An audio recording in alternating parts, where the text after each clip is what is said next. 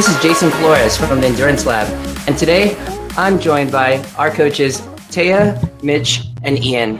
And today we're going to be talking a little bit about our first week of the Performance Lab and kind of what's going on with the Endurance Lab today. But f- before we do that, I want to check in with the coaches. So, how's everybody doing this morning? Doing fantastic. Just just Awesome. built a uh, just built a, uh, a run for my treadmill for the ITU uh, World Championship Long Course World Championship course. That's what I'm doing next. Absolutely. Very cool. Mitch, Mitch, you've been a little bit quiet on that side. What's been going on with you, Mitch? You know what's awesome is in the last week I ran three times. So I, I had a running injury last July, did some physical therapy, and then winter came, and I started running again. And, and what's amazing is, is the the diversity in the workouts, bringing something new back into um, my plan has really reinvigorated me, and, and you know my legs are really sore, but it's uh, kind of brought a fresh perspective to uh, my fitness, which is good.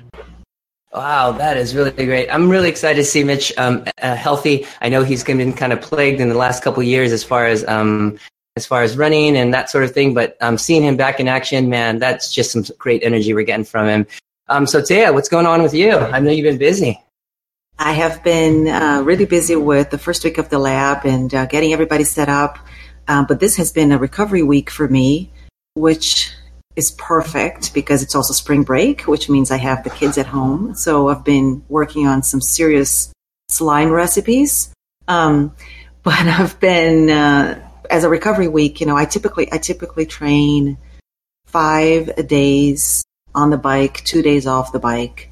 And uh, for the recovery week, I have three days off the bike. And of course, the intensity is way down. So um, it's been great. I led the uh, group workout yesterday with the short climbs in the workout module in Zwift. And uh, it was great to uh, do that workout on, with fresh legs. Uh, just uh, reminds me of how important it is to get that rest in.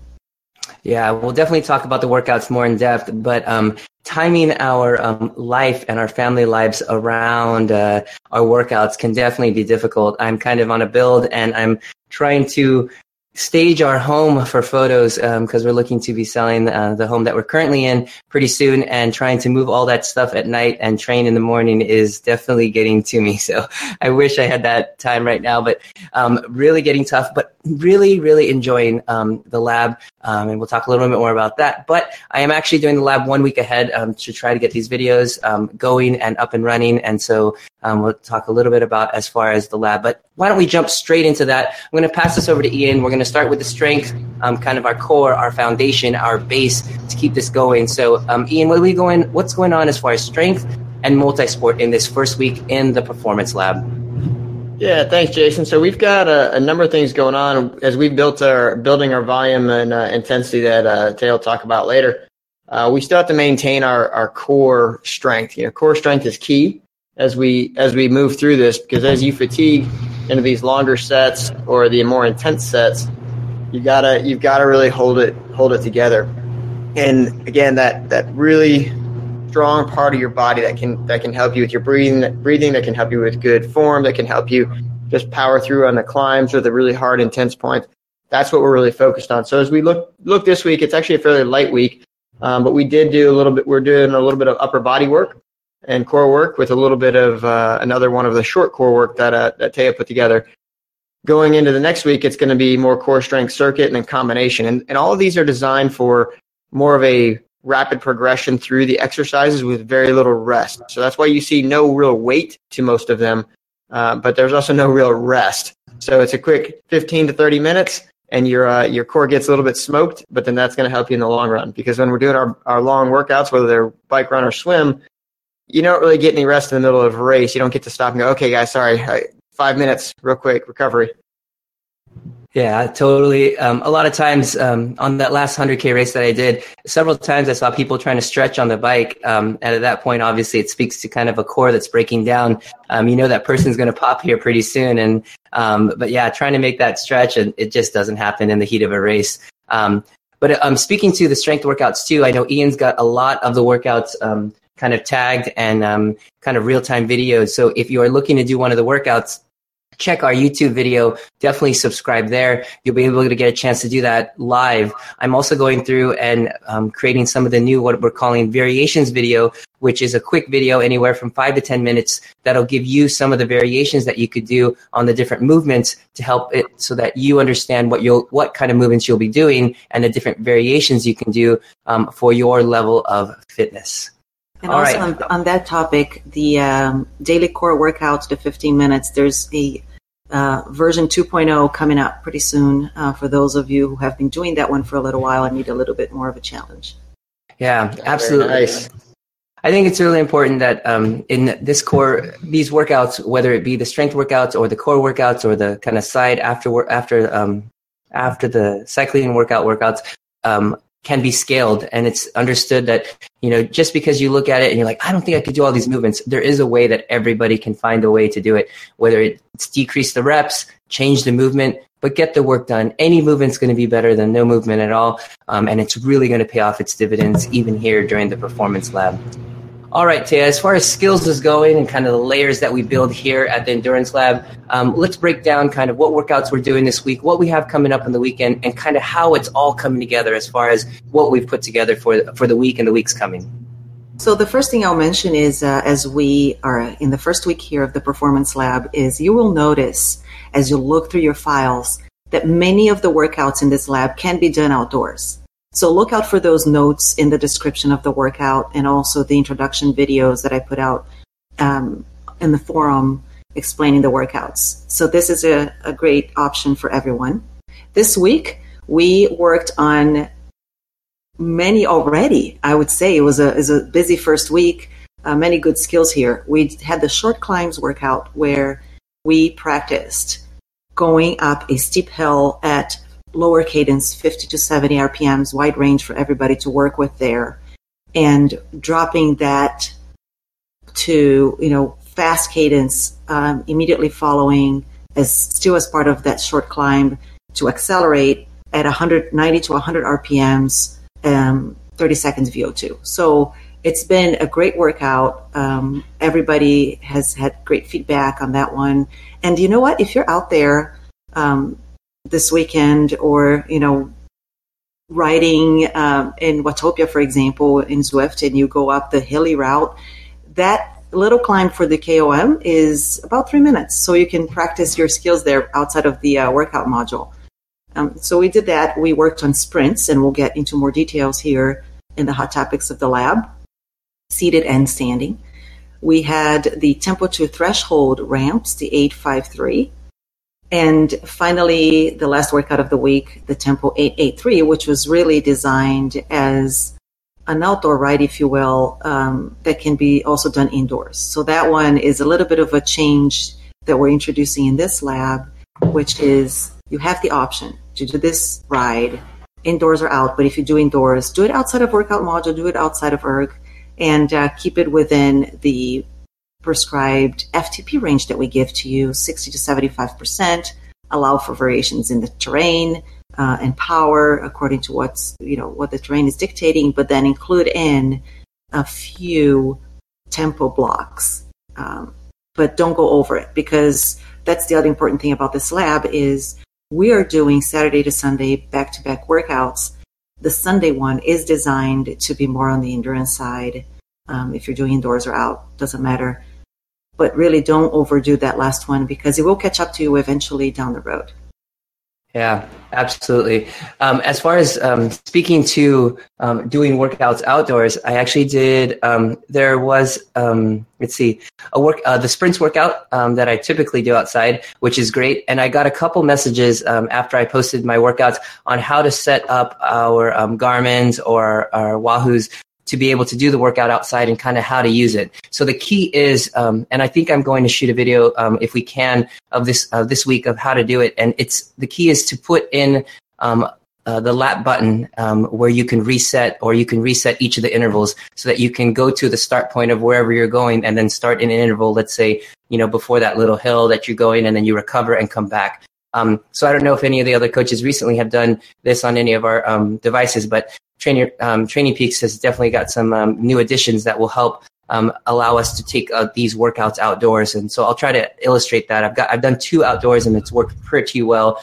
Um, but really, just the key is um, asking your Garmin to be an open ride until the rest recovery is done, and then you hit lap, and that starts the intervals, and that and you're where you need to be um, outdoors essentially. So something to think about. Yeah, it'll it'll do it automatically for you, uh, not not putting the lap part in there. So it just depends on how you want to tweak it and what you know you exactly. have coming up for for if you have to ride 15 20 minutes to get out of traffic. Yeah, you obviously don't want to have it uh, yeah. uh, continue run when you're stopped at traffic lights.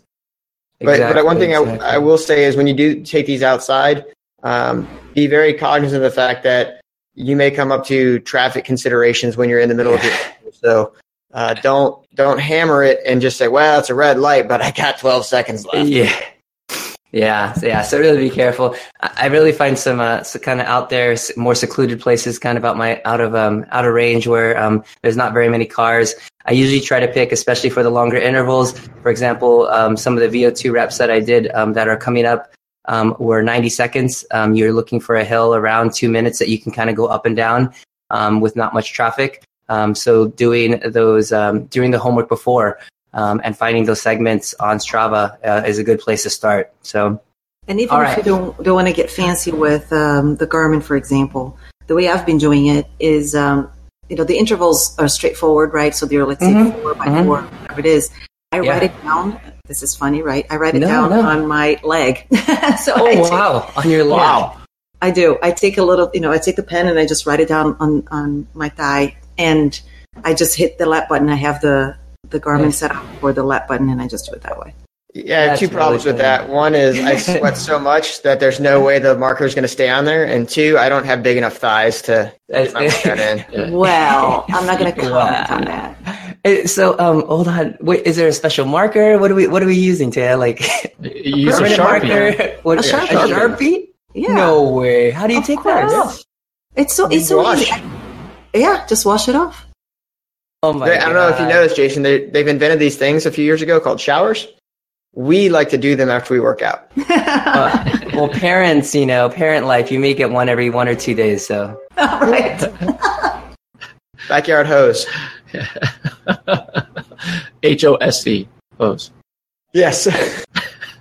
All right. All right. Since we're talking about workouts, uh, let's go straight over back to Taya. Um, there's been a lot of conversation in the lab. Um, so let's go to hot topics in the lab and um, we'll t- let's talk a little bit about sprints, um, sprinting on the trainers, um, kind of what we're, what to do there, and then also bringing that outside, um, talking about seated versus standing. So what was going on? What was the conversation about this week in the lab, Taya, about sprints on the trainer? So we had uh, a workout that had us do sprints in the saddle and out of the saddle. The first set was in the saddle, the second set out of the saddle. So many questions came up, and um, let's start with the purpose of sprints, right? So it's it, you don't have to be a sprinter to to want to do a sprint workout. It's important to have that skill if you need a quick acceleration during races, for example, so you can get people off your wheel, or you're, you're of course going to, for the finish line, but um, you want to open a gap or you're bridging a gap in a ride or a race. You're keeping up with a group. You need to accelerate after corners. All of these are important skills to have that a sprint workout will bring to you. So you're working on power, but you're also working on torque and uh, getting up to speed very quickly at that acceleration. So Stephanie um, asked a question about, you know, which one is best, standing or seated?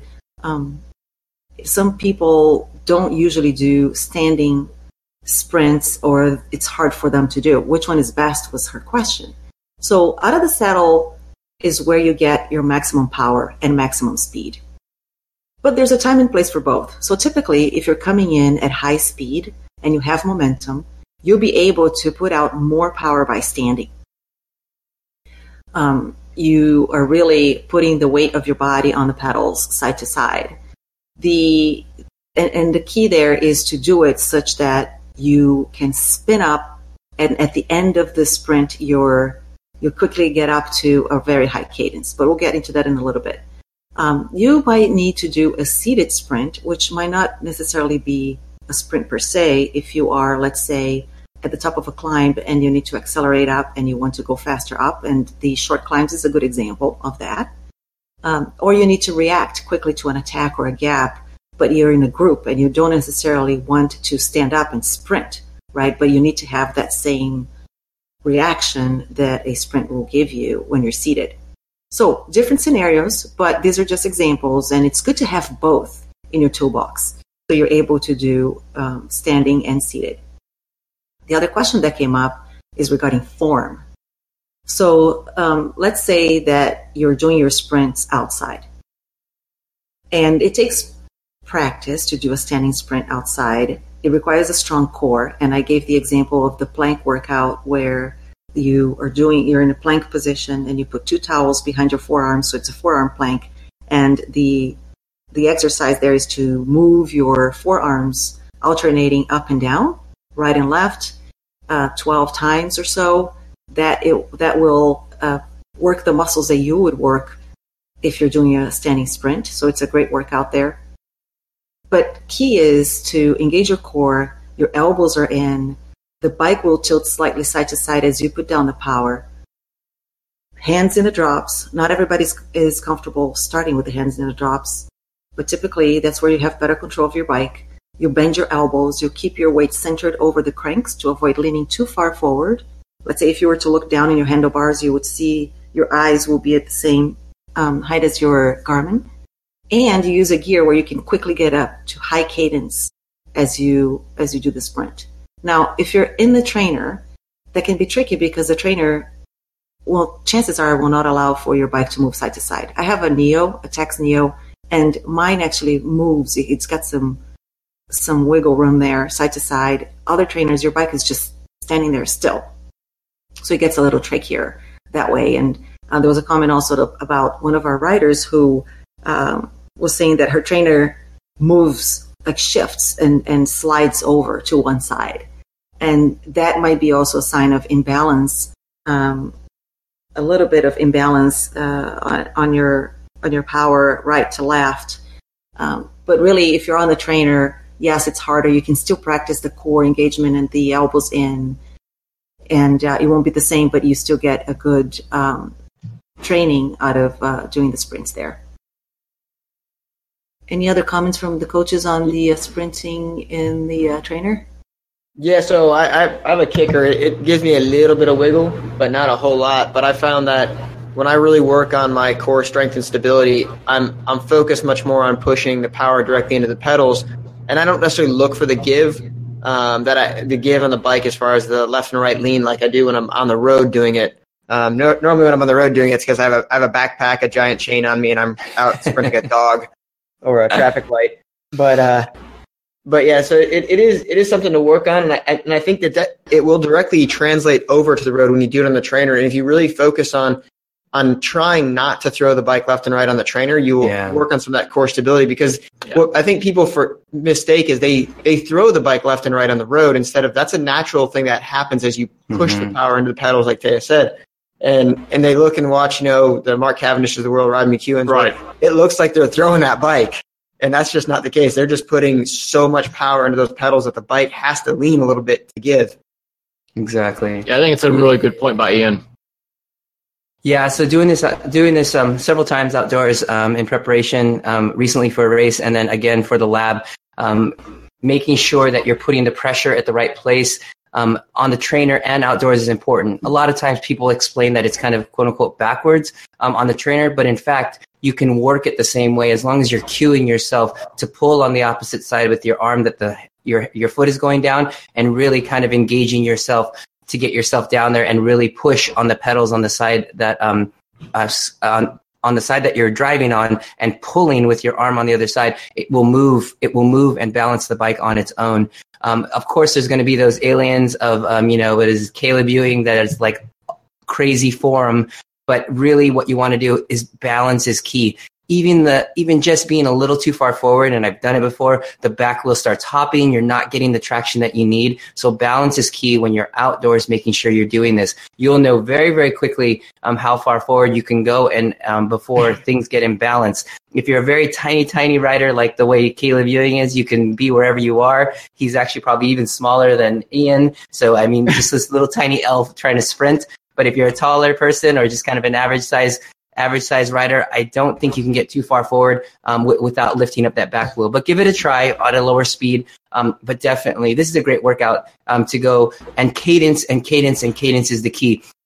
Come into this workout di- with different cadences. Come in um, with a very slow cadence. Uh, you know, I've done this starting at like eight, nine miles per hour and then try this coming in with a high cadence with lots and lots of momentum, you know, high cadence and then boom, jumping out of the saddle and finding that gear there's a lot of things you can learn and be able to use. And we want you guys to have the tools to be able to ride and to be able to, you know, match those efforts out there and, um, you know, make those breaks, close those gaps, those sort of things. And this is what's going to, it's what's going to help you. And this is just the beginning in the first week. So really one, one last workout. safety note on, one last safety note on that, Jason, is again, when you're going to these sprints on the road, we all have the tendency since we're used to riding on the trainers uh, to kind of close your eyes and look down.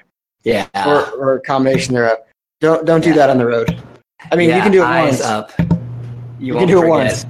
yeah. no, eyes up, eyes up, eyes up. Definitely. Yeah, I do these workouts pretty late at night or pretty early in the morning, but still, eyes up. Um, it's got to be uh, if you're going for that, you know, that town sprint, and you you should always be t- eyes up, um, making sure eyes out, elbows out. Right? That's isn't that isn't that the saying when you're going is the final yeah. shoot? So yeah, really interesting. Um, recently, I, um, I had a, was listening to a podcast about how um, kind of pros move other pros around and how they talk about putting bars, their handlebars in front of other riders or push, putting their elbows right into other people's hips to move them. And I went back and watched the video of uh, the actual final like 1500 or so, and you could physically see like p- everyone just slightly pushing people on each other on their on right on their hip and people would move out of the way and kind of like it was this weird like school of fish moving through the finish and once you kind of look at it and cue at it you're like oh my gosh they're actually pushing each other at this speed yeah. at like 30 plus miles per hour that's nuts so some do it with their head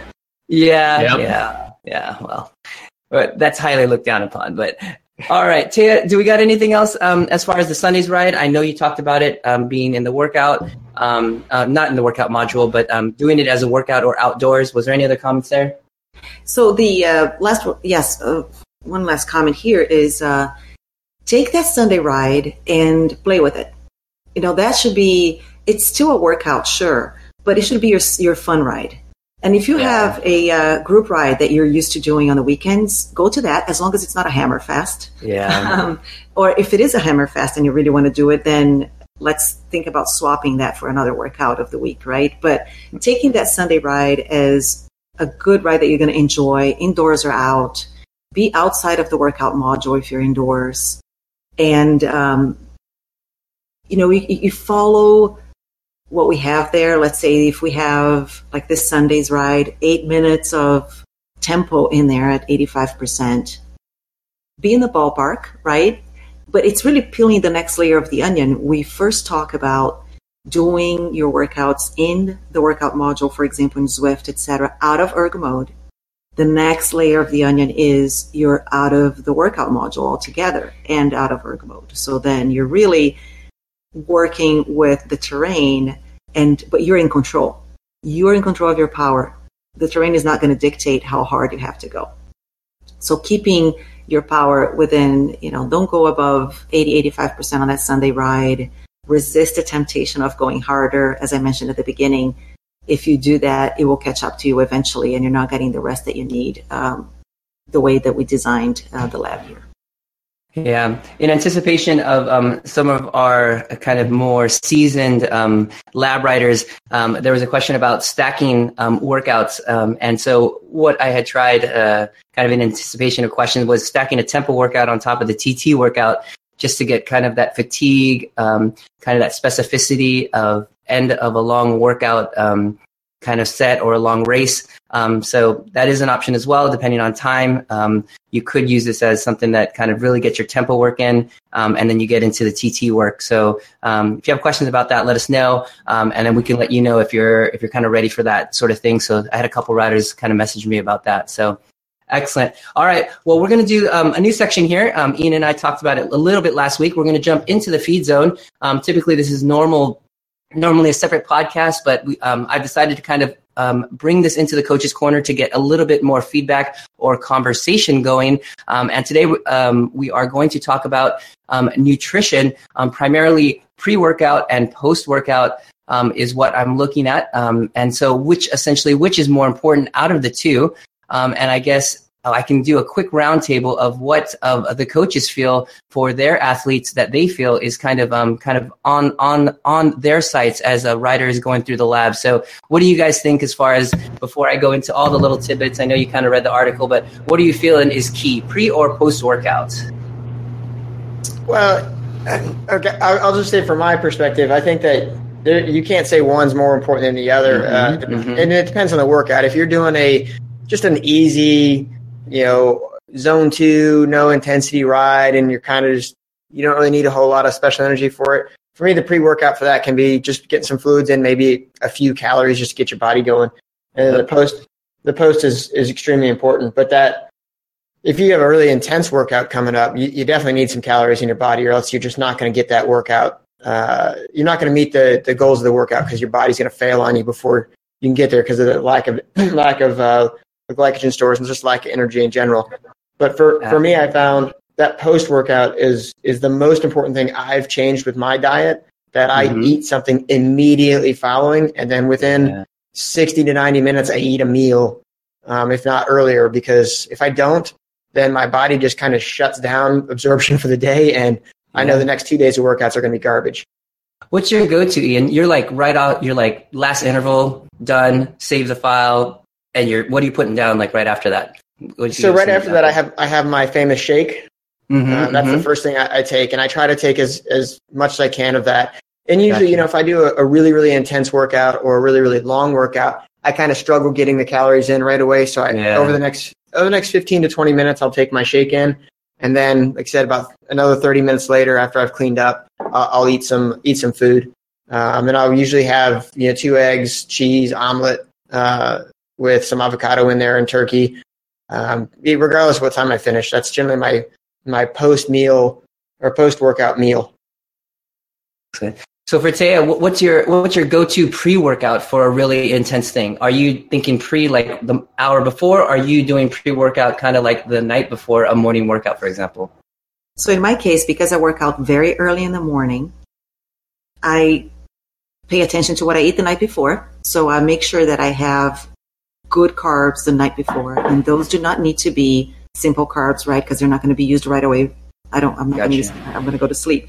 So I have my uh, dinner, but I make sure that I have in there either sweet potatoes or lentils um, and those sorts of carbs, so that I have them stored for the next morning.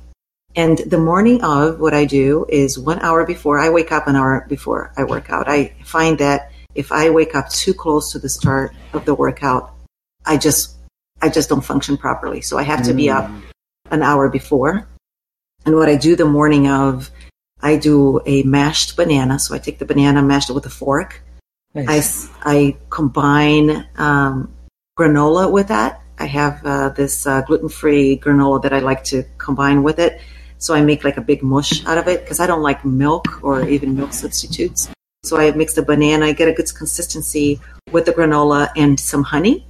And uh, this is for simple carbs in there too. So the banana and the honey being more of the simple carbs, the granola on the uh, lower glycemic type carb. Combine the two of them. Um, yeah, so that's what I do essentially before the workout in the morning. No, it's a, that's a great combination. So, kind of the science behind that, you're looking at a glucose source, which is a quick using source. You've got a fructose source, which is a slower source, um, which gets um, broken down by the liver. You've got a very, very quick high glycemic um, hit from the honey. So, that's a great combination um, pre workout. So, um, for early morning workouts, you know, as you mentioned, um, Taya wakes up and does this an hour before she wakes up before her workout. So that's while she's sleeping, she does this, I think. So, yeah, so, so, so, I'm sitting here trying to figure out how to apply these to my life. And, yeah. uh, and so I'm doing early morning workouts too, but I'm getting up about 15 minutes before my workout. Yeah, yeah. So I'm so I'm in that same situation. It's tough. So, so I'm the every everyday guy, right? And uh, right. and so I'm trying to eat balanced is what I do.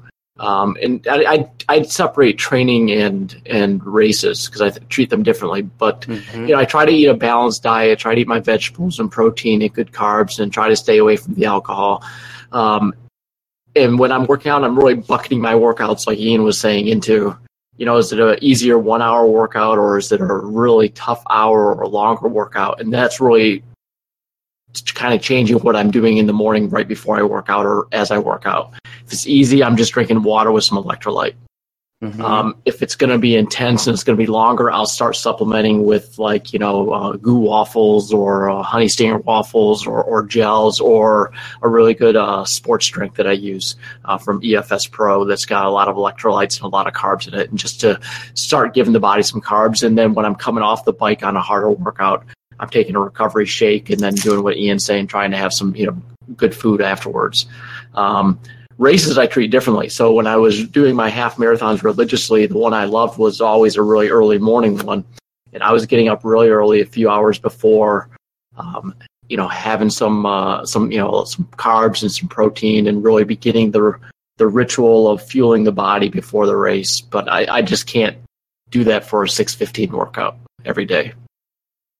Yeah, it's definitely, definitely difficult. So, yeah, some of the key things um, that were brought up in the article that I posted in the sports nutrition part of the forum um, have been brought up by our coaches here. Essentially, um, the topics being um, pre workout, a lot of times, um, depending on the workout, um, it essentially affects kind of how you are going to perform in it. But um, in a lot of the, the conversation here, post workout is where there's a larger window of time. Um, especially if you are, um, you know, working athlete, um, you're time crunch athlete, you're doing a lot of these things kind of in a smaller window. A lot of times they're early in the morning. So it's important that you're getting up. If you are doing pre workout, you've got that ready to go. Um, you, you get it in. And if not, you've got your plan that you have gotten the nutrition that you need in the night before. So speaking to kind of uh, post workout, the idea or the way we can kind of whittle it down is either a 24 hour window of recovery or a longer than 24 hour window of recovery. So what this speaks to is, are you going to be doing a workout in the next 24 hours or shorter?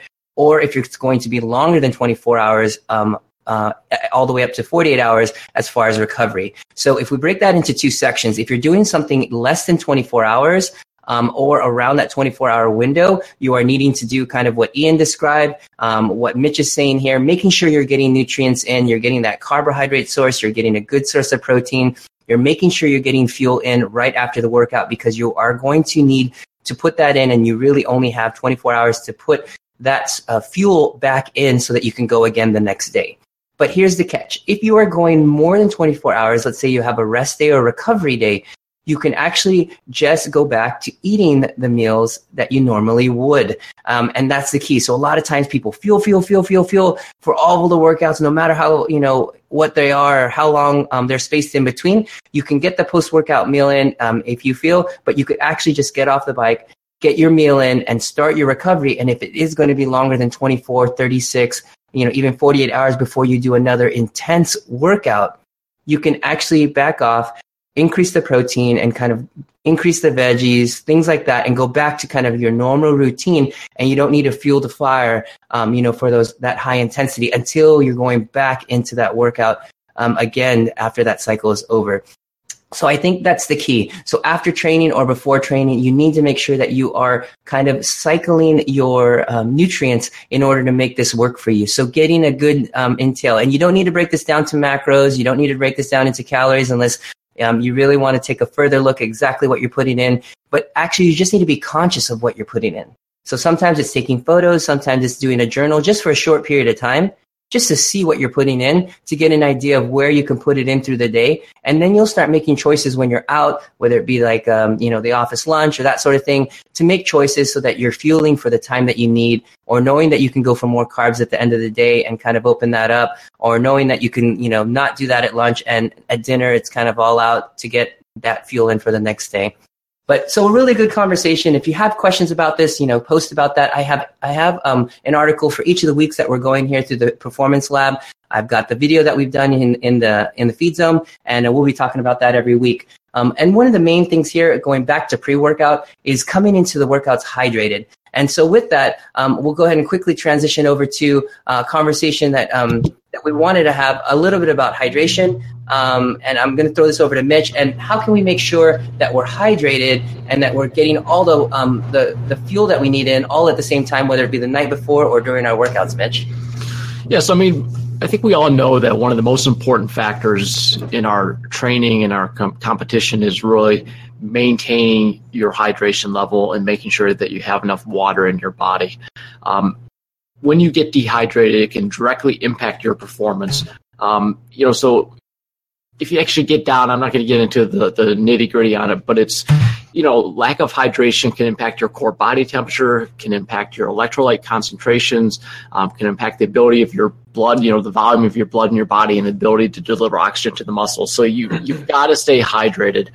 So when we step back and, and let's think about, you know, how do we know if we're dehydrated? One of the easiest ways is to sort of pay attention to the color and the kind of the content of your urine, right? Uh, and we all know this, right? We look and we see it's really dark and it's really odorous. We, we know that we're lacking some water and we drink some water, but pay attention to it and make sure that your urine is always really pale and almost clear. That means you're getting enough water, which is really the first key, which is that you want to be drinking water all the time. You want to drink before your training, you want to drink during your training, and you want to drink after your training. So, Mitch, uh, two, two things on that real quick. Um, so when you're talking the, the color color of urine, there's two two or one really important point of if you do see that your urine color is low or is real dark or, or real yellow and you start pounding down water, your body's not going to process that water correctly and it's just going to push point. itself through. So you're gonna you're going to see that your your urine color is cleared up and it looks better, but your body hasn't absorbed that water. So just be cognizant of the fact that you can't push a ton of water and expect it to absorb right away. Your body just can't process. And the second part of that is for the triathletes, we tend to pee on ourselves. Um, so speak for yourself. Those long races, you got. I knew I didn't want to do triathlons. you got to stop and hit the hit the bathroom at least one time during those long races. Check it. That's that's a good point. Yeah. Um, I mean, it, you know, being honest, like when I the uh, half Ironman I did, I did not, um, except for the swim. I don't think I peed once during the race, and and I think by the end of it, I yeah, I was dehydrated and I was having trouble digesting my calories, and it was, uh, you know, you're getting close to that wall. And, and just very quickly, also on the uh, blood volume that you mentioned, Mitch, very yeah. quickly. Mm-hmm. The the thing about blood volume is, and this is why you cannot be behind on your hydration. The, once once you're dehydrated and your blood volume is low, to bring that back takes time. Yeah. Yeah. And that goes back to you can't catch up that quickly. You can catch up quickly on food if you if you're not eating enough, but you cannot catch up that quickly with hydration. That's why you have to be on top of it. Yeah, and it takes time and um, balancing that um, with throughout the day and kind of titrating that um, to get in, um, and that um, can also speak to kind of the percent of um, kind of solution that we're using, but I'm sure Mitch has got a little bit, of, bit about that. So keep keep on going, Mitch.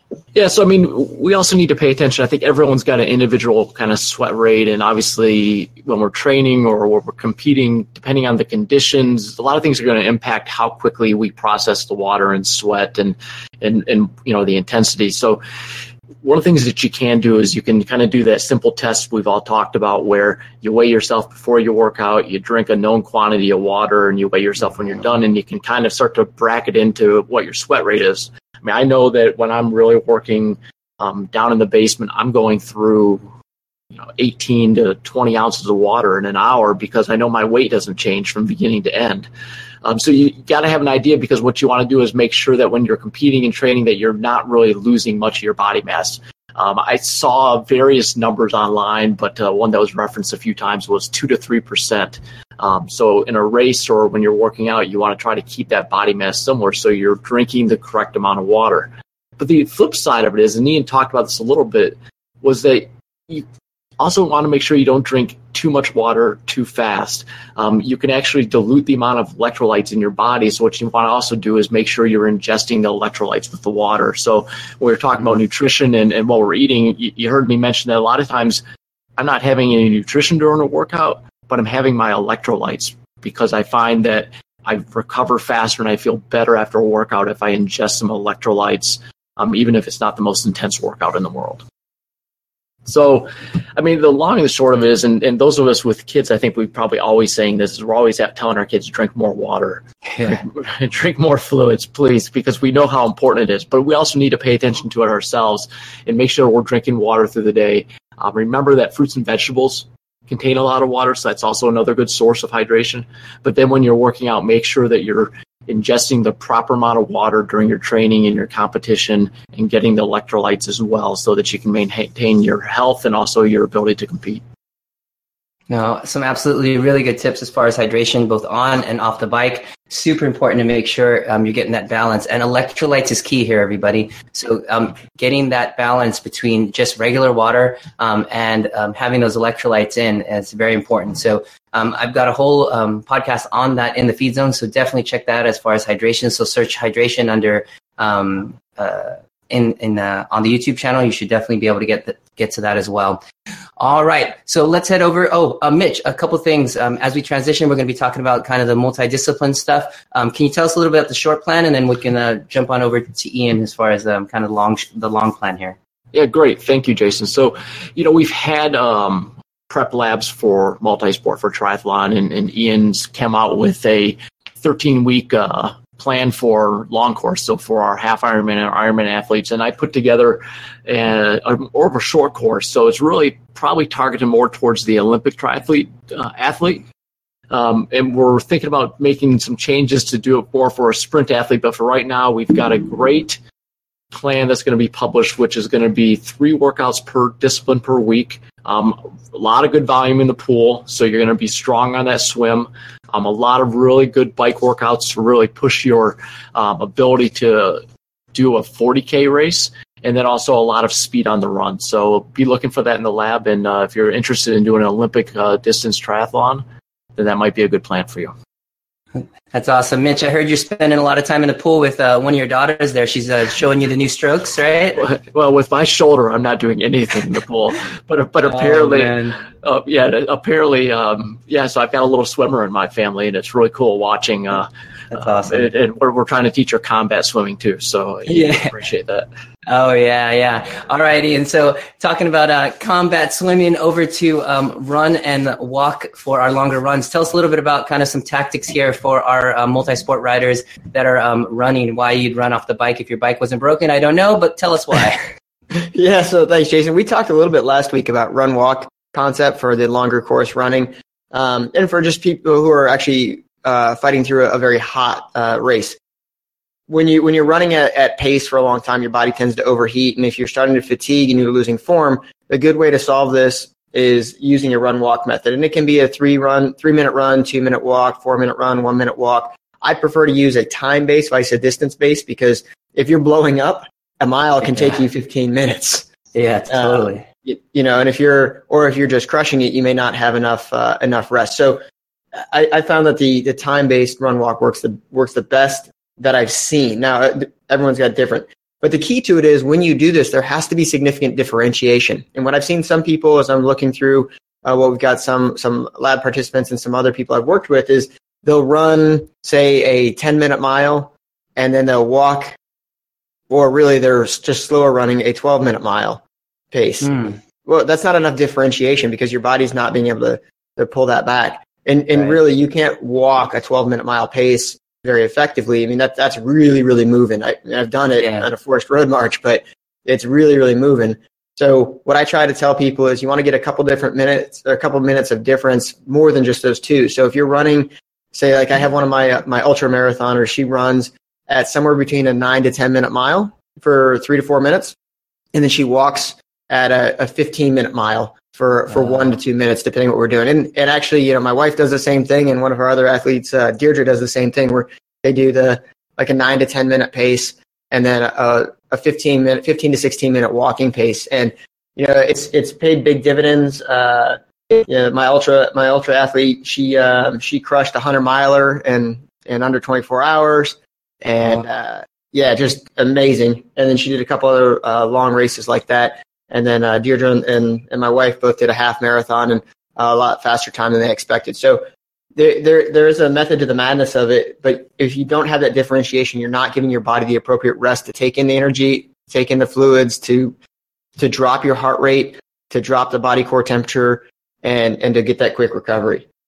Yeah, I've heard, I've heard Ian um, on um, you know runners going into actual like you know whether it be half marathon and marathon coming going in with like a plan, like a run walk mm-hmm. plan, and so a lot of times, um, you know, if we don't do a lot of running, people just think people are just, you know, just full throttle, you know, for 13.1 or 26.2 miles. But, um, yeah, listening to some different podcasts, you know, there may be something broken up like this. And so you're saying that people are finding, you know, getting fast times because they're able to run like more consistently through those like like that one mile at nine minutes and then walking for 15 and they're getting more consistent? Is that is that what you're saying? Yeah so what it is is your body's getting that quick recovery so you're you're not necessarily breaking down as much. So look when you're talking more at the elite level of the runners that's going to be a little bit a little bit yeah. different of, of a game. But but when you're talking a you know the weekend warrior runners who who maybe aren't the six minute milers or the seven minute milers but they still want a good time but they can hold a good pace for a little bit so for, I'll take an example. I have one of my runners, uh, my runner JJ. She just uh, finished uh, marathon in Florida, which obviously it's still warm. It's warm there, and she was pushing a good pace for four minutes, and then walked at a good pace for one minute. But during that one minute pace, she was making sure, okay, I'm dumping water on my head. I'm taking a little bit of fluid. So she's able to take in a little bit of fluid at a time, vice having to wait for that that aid station every mile to try and you know dump a whole bunch of fluid into her body.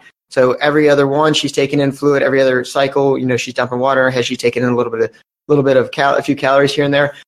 And what I've seen is really that you are those runners are able to hold a more consistent pace throughout the entire marathon during that run portion, with just those few short periods of walking.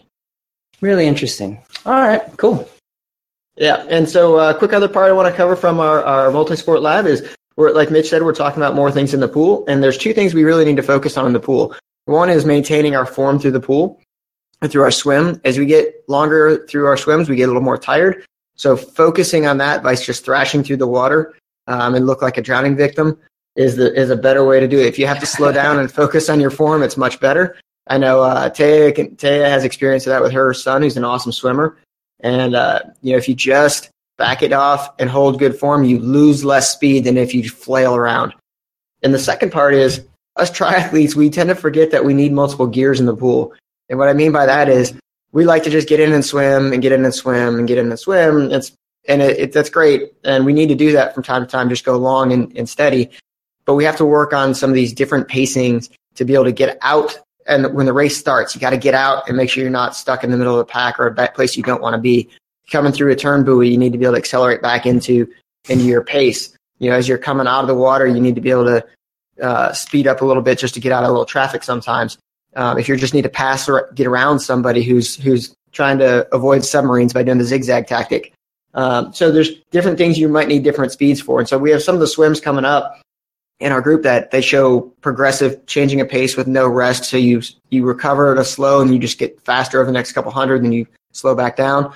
We have some 50 meter sprints and some 25 meter sprints. These are all designed to give you different speeds, just like when you're riding your bike, how you need to be able to sprint, you need to be able to do tempo, you need to be able to do zone two, you need to be able to do endur- uh, endurance or you know SST type level of work. So that's that's kind of what we're working on in the pool, and it's and it's uh it's going to be it's going to be growing over the, the next few weeks. But I, I really think if people put some time and effort into that, they're going to see huge benefits later on when they dial it back to a steady pace for a race.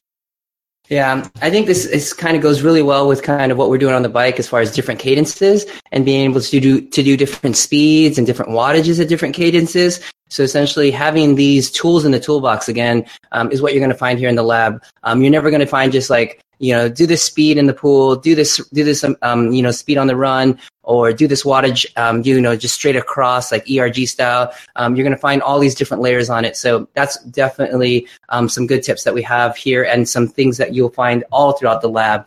So we're going to transition to uh, a section we called On the Horizon. This is going to talk a little bit about the week that's coming up and what we have going on for our uh, riders this week. And um, Tia, what kind of workouts we got going and what can we look forward to? We're going to start the week with um, some over-unders. We're going to be working just above threshold and just below threshold and um, which is very another very effective way to train your muscular endurance and really what you do out on the road right when you're out there Right. And the key here that we're going to throw in also is cadence changes. So not only going to be going, changing your power up and down, you're going to be changing your cadence as well. So really working on that control for power and cadence. Then we move on to a VO2 workout. The VO2 reps for this week, these are short bursts, but they're repeated. And again, great skill to have. Um, it's a fun workout sometimes for VO2, you feel like at, you know, you look at the workout description and even if you look at the TSS or how it looks on paper, you might say, well, that's not that hard of a workout. It is a hard workout. it will wear you out. But um, at the same time, you might be able to recover a little faster because it was intense, fast, quick, but you can you can recover a little bit faster. But it is it takes a toll, trust me. And if you want to do back to back you know back to back workouts during the week because you have to compress your week, typically don't throw the VO2 as one of the back to back workouts. um, and then we on Saturday uh, we're working or, the the third workout is threshold work. Uh, one that you can do indoors or out, and then the Sunday, uh, similar to this week, but with a little more layered in there. Yeah. So um, one thing about um, all the workouts, when they have these cadence changes, go into your TrainingPeaks, open up the file, um, and take a look at um, what what the comments are asking for. So because of the way we lay out each of the workouts, um, we have the comment of what it's going to be like, um, whether it be 100 cadence plus or 85 to 95. All of that is coded into um, the workout, and you could actually see when they're coming up. So go ahead and familiarize yourself so it's not a surprise like the minute a hard interval starts that it says spin up to 100 at a 140% of your FTP. Um, you know, obviously after the second or third time, you'll get used to kind of what's happening. But take a look at that file and you'll be able to know kind of beforehand. Um, if you want, you could write it on your leg and then that way you'll know whether you're even, in, even if you're indoors so that you'll never forget. Um, so you'll have that for your, you'll have that for yourself. But um, you can also put it on paper if you're indoors. yes, you can. You can. So pull that up so you have that. Um, we just don't have a way to kind of prep it um, in the interval before and put it like 30 seconds before the workout. Not yet. Um, so as we move forward, we may be able to do that so you can be prepared. Um, but just so that you're you're ready, just because the intervals move a little bit quickly, especially in that second part of the workout this week. Um, so great. Um, yeah, Jason. Like, um, go ahead. One thing coming up coming up this week on the multi-sport add-on for this, we have um, two runs, two swims. Uh, one run is a tempo run. So it's going to be adding two, uh, two by 10 minutes of a harder effort, which is closer to what it's going to be a 10K effort. And then mm-hmm. one of our swims is a key swim. So for anyone who's doing this, and if you have to skip workouts or you can only do one swim, this is a key swim. It's the 20 by 100 progressive. And that's what I just mentioned before about you're going to start off at a slow 100. You're going to go to a little harder, your long course 100 pace, and then a much faster. And then right away, you go back into the next slow 100. So there's no rest between any of these. You just have a target you have to hit, and they get progressively faster. And it slows back down progressively faster, slows back down. And it's about teaching your body to recover after after a harder effort while still being active and while still moving. Man, that's that's definitely a definitely sounds challenging.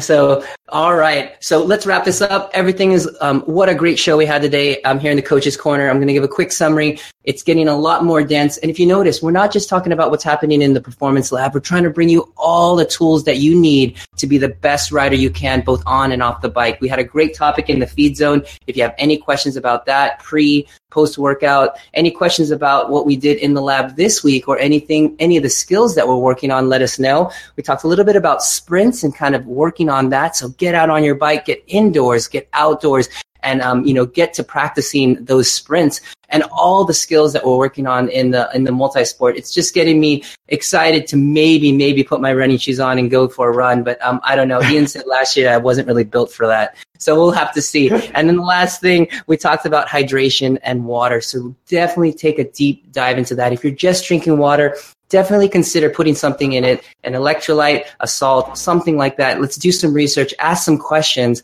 um, and that's a great topic that I'll kind of bring into um, the sports nutrition side of the forum, and um, we can take a look at that. And so we've got a great week ahead of us. Thank you for joining us today. If you want to hear more from the Endurance Lab, more from the coaches, you can catch us in the Endurance Lab forum. If you want more information about the Endurance Lab, check out endurancelab.fit and also subscribe to our um, podcast, um, search for the Endurance Lab or our YouTube channel. Just search the Endurance Lab on YouTube. Thanks for joining in, everyone. And for the coaches, thanks for joining us today. We'll see everyone next week in the Coaches Corner.